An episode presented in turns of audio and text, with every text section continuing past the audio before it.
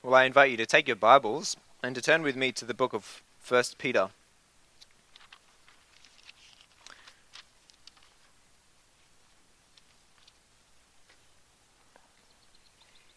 This morning, our text from 1 Peter will be 1 Peter 1, verse 6 and 7. And in preparation for that, let's read the verses 1 to 12 of chapter 1 of 1 Peter. Peter, an apostle of Jesus Christ, to the pilgrims of the dispersion in Pontus, Galatia, Cappadocia, Asia, and Bithynia, Bithynia, elect according to the foreknowledge of God the Father, in sanctification of the Spirit, for obedience and sprinkling of the blood of Jesus Christ. Grace to you and peace be multiplied.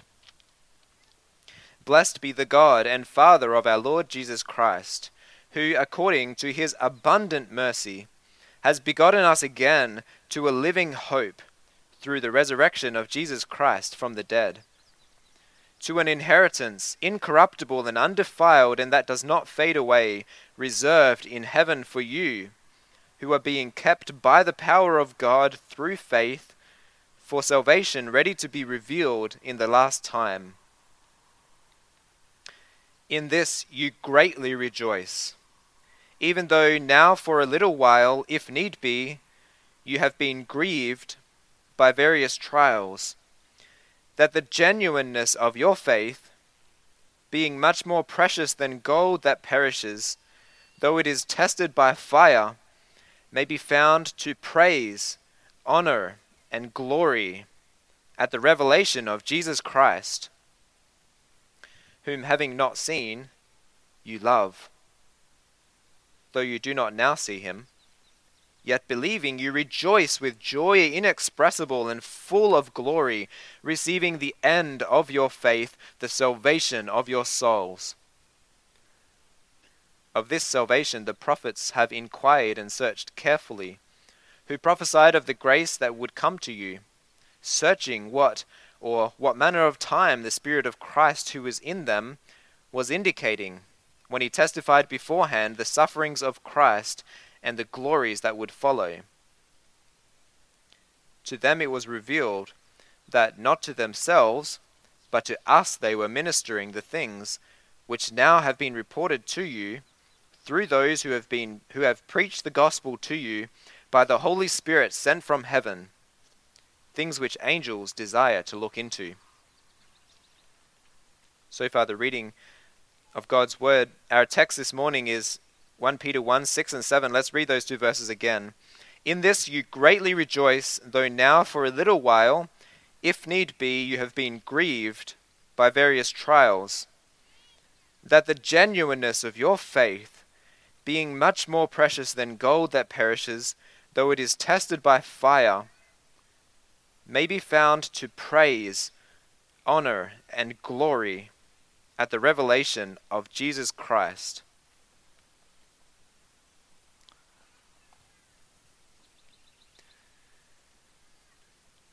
Dear brothers and sisters in Christ, perhaps you remember from a few years ago the, the massive bushfires that plagued Australia.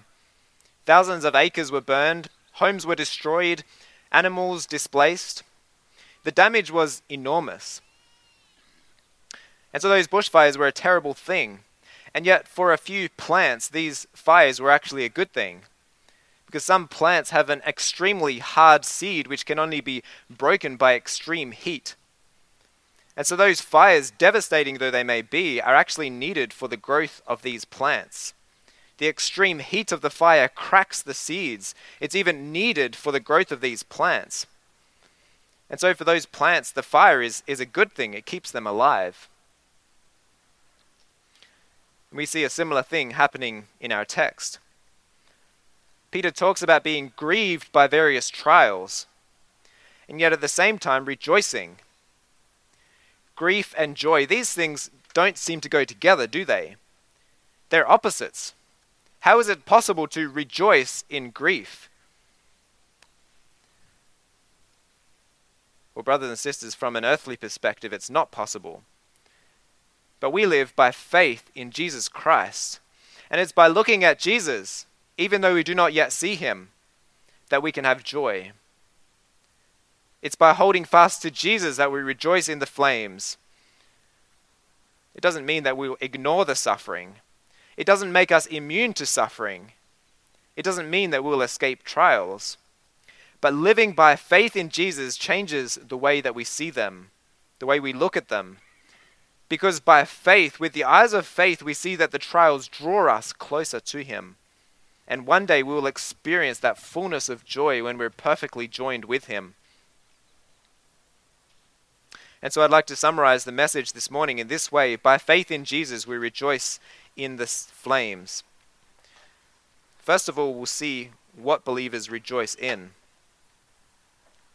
By faith in Jesus, we rejoice in the flames. What is it that makes you rejoice? Is it your work? Or maybe your relationships? Or maybe it's your honor, the, your prestige, the things that people say about you? Or maybe it's your health. What is it that makes you rejoice? Well, our text this morning starts off by saying, In this you rejoice. In what? What was it that the early believers, believers rejoiced in? Well, it wasn't their work or their social status. Because Peter's writing to Christians who were in the country that's now Turkey. And in the ancient world, being a Christian was not popular. Business owners didn't like the honesty of Christians. The priests of the local gods hated their single minded devotion to Jesus. Their neighbors said nasty things about them. They insulted them. Chapter 4, verse 12, Peter talks about the fiery trial they experienced saying that they were reproached, they were made fun of, they were ridiculed because of their faith. Being a Christian was actually very unpopular. Being a Christian attracted taunts, it attracted abuse, persecution. So they didn't rejoice because of their social status or, or their work. In fact, Peter addresses these Christians as pilgrims. Pilgrims, they're traveling somewhere, they're on a journey. This life that they're living now, it's not their final destination. They're passing through. And as they pass through, as they go on this journey through life, they experience trials. As they face persecution, Peter wants to encourage these Christians. He wants to encourage them to persevere in their faith, to keep believing in Jesus, despite the hostile world they live in, despite the challenges they face and the pressures that threaten to squeeze the faith out of them. No, these Christians didn't rejoice because of their earthly status or their, their social status or their honor. No, Peter says, in this you rejoice. And he refers back to those great promises in verse 3 to 5 that you have been born again into a living hope. You see, Jesus has died to fix what was broken between you and God. And if you believe that, then that brokenness between you and God, it's taken away, it's removed forever. In fact, says Peter, not only that, but you have an awesome future to look forward to, an inheritance that is incorruptible and undefiled. That is, there's nothing that can spoil it. It's not at all stained, it's a perfect inheritance. There will be no sorrow. And it's also unfading, it's going to last forever. This is the glorious future waiting for anyone who believes in Jesus. And if you're here today, this morning, and you're not a Christian, then, then this glorious future is, is something that's available for you as well. Maybe you don't have hope. Maybe the weight of brokenness rests heavily on you. You want things to get better, but there's no way it looks like they will. And the good news of the gospel is that Jesus came to this world to fix all the brokenness. And if you believe that he has died for your sin, which is the cause of brokenness, then you also can have this living hope. You can also have this amazing inheritance, this awesome future to look forward to. Do you want this hope? Well, look to Jesus today, and you will have your future secure with Him. This is an inheritance which is promised for all who believe in Jesus. And it's in this, Peter says in verse 6, it's in this that you rejoice and that you rejoice greatly. The pilgrims Peter wrote to, they didn't primarily rejoice in, in their work or in their social status or their families. And sure, they had joy in all these things, but their ultimate joy was found in God and in looking forward to an eternally secure future with Him. In fact, this, this rejoicing is something which trumps our earthly situation. Because Peter says you can rejoice even if you've been grieved by various trials. Note that it says various trials. And different people have different experiences. God calls everyone to walk on different paths. So Peter's not talking about a specific sorrow. He's not talking about an, an empire wide persecution, but he's talking about individual trials for individual Christians. There were a variety of trials. And so this helps us also to apply it to ourselves, as we also experience different trials, various trials. Different Christians walk on different, different roads, and God gives each person a different cross to carry. Your cross will be different than mine. Now, Peter is talking to all of us as we carry our crosses, because at some stage in our lives we are all grieved by trials. These trials have grieved the believers. It's actually better translated, are being grieved, because the believers are in the middle of them. The word suggests an emotional suffering, a grief, like the sort of suffering, grief that you experience when someone dies. Trials grieve us, don't they? And perhaps you're being grieved by a trial right now. Or perhaps you remember a time in your life of intense suffering, a time of sleepless nights and endless tears. When you look ahead and, and you see darkness and no reassurance in the future, and your chest tightens and, and you don't know when there will be relief. We are grieved by trials. In the words of a hymn, mine are tears in times of sorrow, darkness not yet understood. And so the rejoicing, how does that fit in? Are we talking about a future rejoicing? That, like, now you grieve and, and one day in the future you're going to rejoice again? Well, no, says Peter.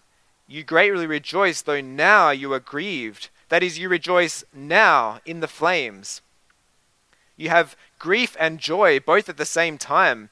You don't wait until the trial is over before you rejoice, but you rejoice while you're going through it. Perhaps you've seen a lake covered by a mist, a thick fog blanketing the water so that you can't see to the other side. And sometimes life feels like that too. You can't see far into the future. You don't know where the next corner in life is going to turn. You can't see across the lake. Well, says Peter, as you stare into the fog, that's when you can also rejoice. And to accentuate things even more, Peter says that Christians can greatly rejoice. In verse 8, he talks about an inexpressible joy. Well, Peter himself was actually an example of this. If you've been here in Owen Sound over the over the last few weeks, we've been going through the book of Acts, and there we see Peter and John being tortured for Jesus. The Jewish leaders they whipped them, they threw them into jail. So Peter knew what suffering was was like. He'd experienced it firsthand. And not only that, but he rejoiced in suffering. In Acts 5:41, Peter and John rejoiced that they were counted worthy to suffer for the sake of Jesus.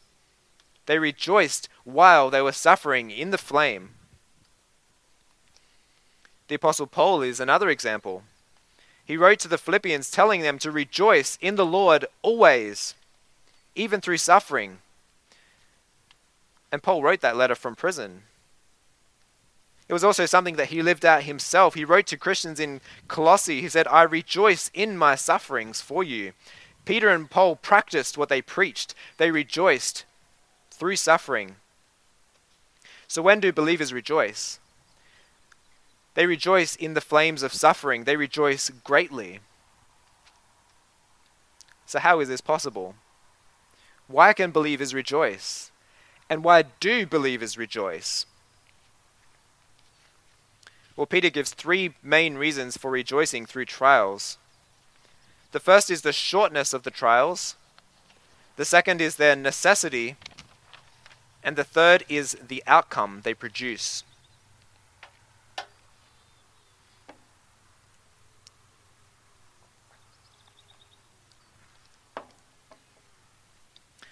First is the shortness of the trials. Peter says in verse 6 You greatly rejoice, though now for a little while. He also finishes his letter in chapter 5 by saying that the God of all grace, after you have suffered a little while, will restore, establish, strengthen, and support you.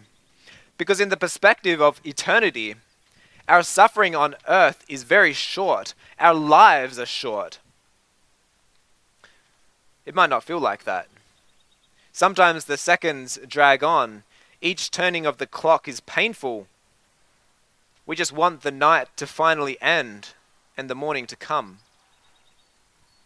Some, sometimes in the middle of sorrow, sorrow, suffering seems endless and we can't see beyond it. We can't see the other side of the lake because of the mist. Perhaps this is what David felt too in Psalm 39. As the fog hung heavy over his life, he says, My distress grew worse, and my heart became hot within me. As I mused, the fire burned. This was the trial David experienced. He felt the weight of his trial, he felt the intensity of it. And so he prays in Psalm 39 4 Lord, make me to know my end and what is the measure of my days. Or as a different translation has it, help me to understand my mortality and the shortness of my life. Let me realize how quickly my life will pass. David prays that he will see the shortness of his life, the shortness of his trial. And Jack Miller once wrote, If you get a good grip on the temporariness of life, you will enjoy it more. If you get a good grip on the temporariness of life, you will enjoy it more. Because our lives are short. In Romans 8:18, Paul says, "I consider that the sufferings of this present time are not worthy to be compared with the eternal weight of glory that is waiting for us, that is going to be revealed in us." He puts two side by side, a short suffering now and a never-ending glory forever. And Paul says, not even worth comparing. The sufferings of this life are so short and so small. The fog that covers this lake, if you could just zoom out, you would see the glorious sunshine flooding the earth. If you get a good grip on the temporariness of life, its shortness, you will enjoy it more. Well, the second reason to rejoice is, is because trials are necessary.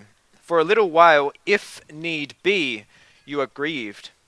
If it is necessary, it could, could also be translated since it's necessary, because it's necessary. Because suffering is not random. It's not directed by some fate outside of God's control. Peter later says that believers suffer according to God's will.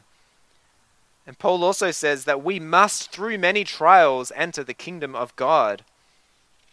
So trials are necessary, and that enables us to rejoice because we know that God won't give us trials unless they're necessary.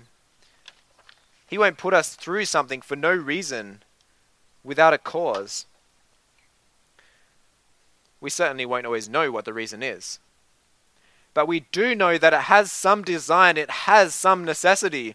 Perhaps it will allow us to, to see the brightness more clearly when the fog lifts, when the sun shines through. We may not know the purpose of the trial, but we do know that it has one. And further, we get the idea that, that God doesn't really want to put us through trials. He doesn't want to grieve us, but if it is necessary, he'll do it. Like a mother who doesn't want to punish her child, who doesn't want to withdraw privileges from her child. She doesn't want to make her child experience pain, but sometimes she knows she must for the greater good of her child. God doesn't want to grieve us because He is a loving Father and He gives good gifts to His children. And so we can be comforted knowing that He gives trials to us only because they're necessary. And so we rejoice in trials, knowing that they're short, knowing that they're necessary, but we can also rejoice because they have an astonishing outcome. It's like when you do push ups. You just endure, endure a short momentary pain because you know that it has a purpose. You know that it's going to make you stronger, it's going to build your muscles. Or when you're doing sprint training and you're just pushing through the pain of, of sprinting so that you're going to be a faster runner. Knowing that it has a purpose, knowing that it has an outcome, helps you to endure the pain. And our, our trials also have, have a purpose, an outcome. Verse 7 so that the genuineness of your faith, being much more precious than gold which perishes, though it is tested by fire, may be found to result in praise, honor, and glory at the revelation of Jesus Christ. So, trials are compared to the, the testing of gold. Both involve a purifying, a, a refining, a burning away of dross, of all the bad stuff as gold is tested by fire, faith is tested by trials. You know, gold has a very high melting point, and so you can put it into a very hot fire, and that everything else will be melted away. All the bad stuff gets is gone, and all, only what is pure gold remains. Only what is genuine. As I was preparing this sermon, I watched a video on on refining gold and fire is still an important part of the process today. Fire tests the gold, it approves it, so that what you end up with is only pure gold. This metaphor is, is used throughout the Bible. Psalm 66, we sang from that. You, O God, have tested us, you have refined us as silver is refined. Isaiah 48, God says, Behold, I have refined you, not as silver, I have tried you in the furnace of affliction. James also uses this metaphor in James chapter 1. He writes, Count it all joy, brothers and sisters, when you meet trials, for you know that the testing of your faith produces endurance. And so the trials that we experience, they're like God's fire. They're purifying us. And sometimes it gets hot in that fire. Many of you know the intensity of God's fire but we can rejoice knowing the purpose of the fire to show the genuineness of our faith. God is using the fire as his tool. We're his workmanship. He's using the fire to produce something beautiful in us. Genuineness of faith is something that God delights in. He loves to see a pure and genuine faith. And when all the impurity is burned away, God will look at your faith. God will look at your faith and he will say, Yes, that's beautiful. I love that. It's good. It's genuine. I approve it. It's precious in my sight. The flame will not hurt you. I only design, says God, your dross to consume and your gold to refine. Because, as Peter says, faith is, is far more valuable than gold. While there's a similar process in refining gold and refining our faith, they have a very different value. Faith is much more precious than gold because gold one day will perish, but faith will remain forever. Why is faith so precious? Well, faith is precious because it is believing in Jesus. Because it's believing in Jesus who has redeemed us with his precious blood, who paid the greatest price to redeem us the price of his precious blood.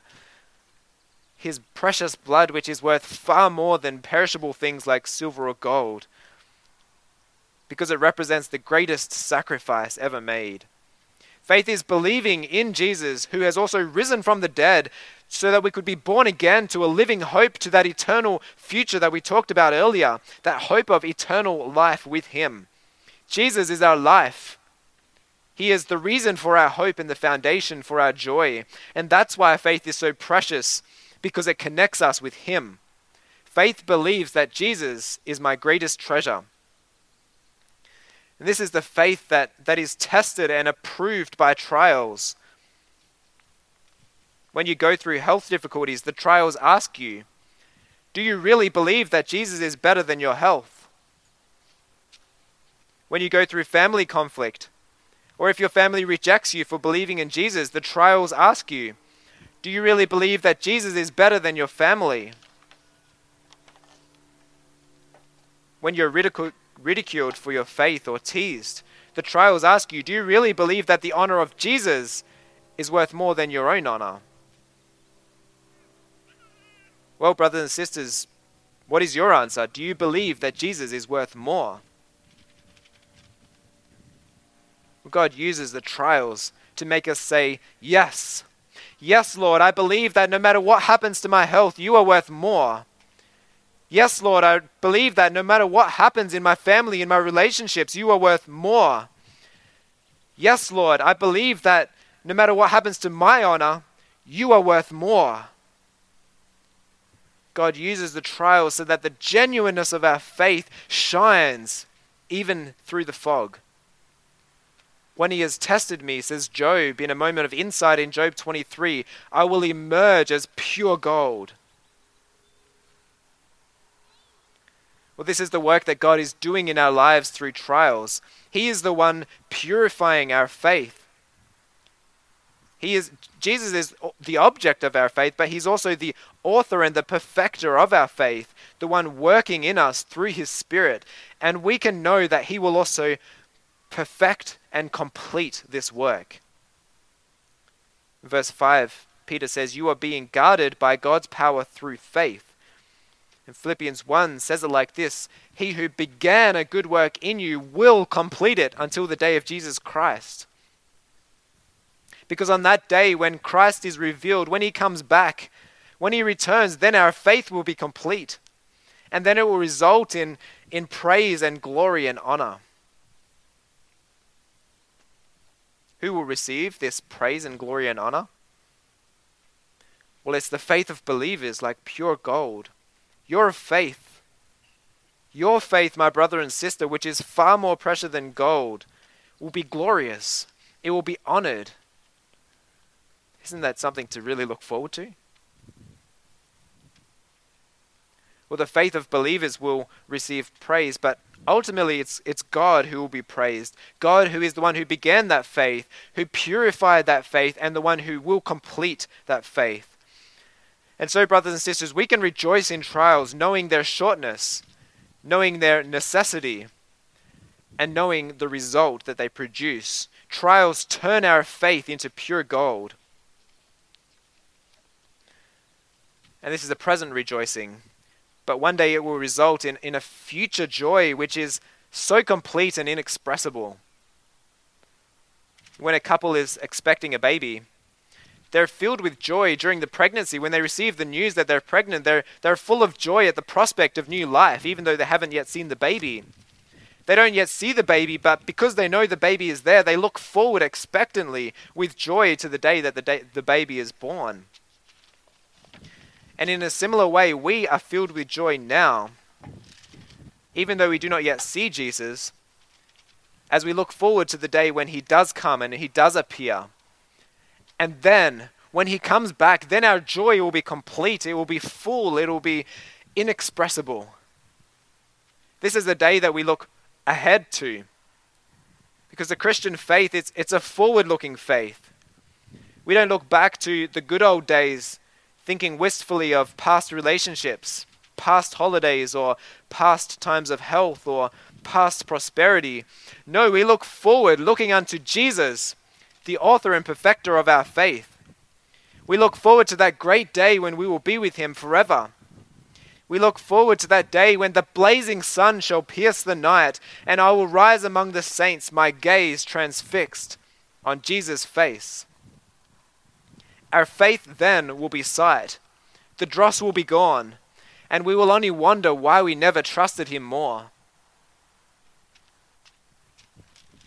And so we love him, even though we do not see him. We adore our Savior, the author and perfecter of our faith, and we look ahead with joy to this great day when he will be revealed, when we will see him face to face. Bushfires may bring much devastation, but they also bring new life. A seed is cracked open, it falls into the richly fertilized ashen soil, and a green shoot emerges. But the fires in our life produce something even more beautiful than that green shoot. They produce in us a pure and a genuine faith in Jesus. That faith will last until the great day when Jesus is revealed. And then the dark night will be over, the fog will be lifted, and the fire will have finished its work. And we will only be left with a pure faith, a pure trust in Jesus, and we will see that it was all worth it. I know my pain will not be wasted. Christ completes his work in me. Maranatha, come, Lord Jesus. Amen.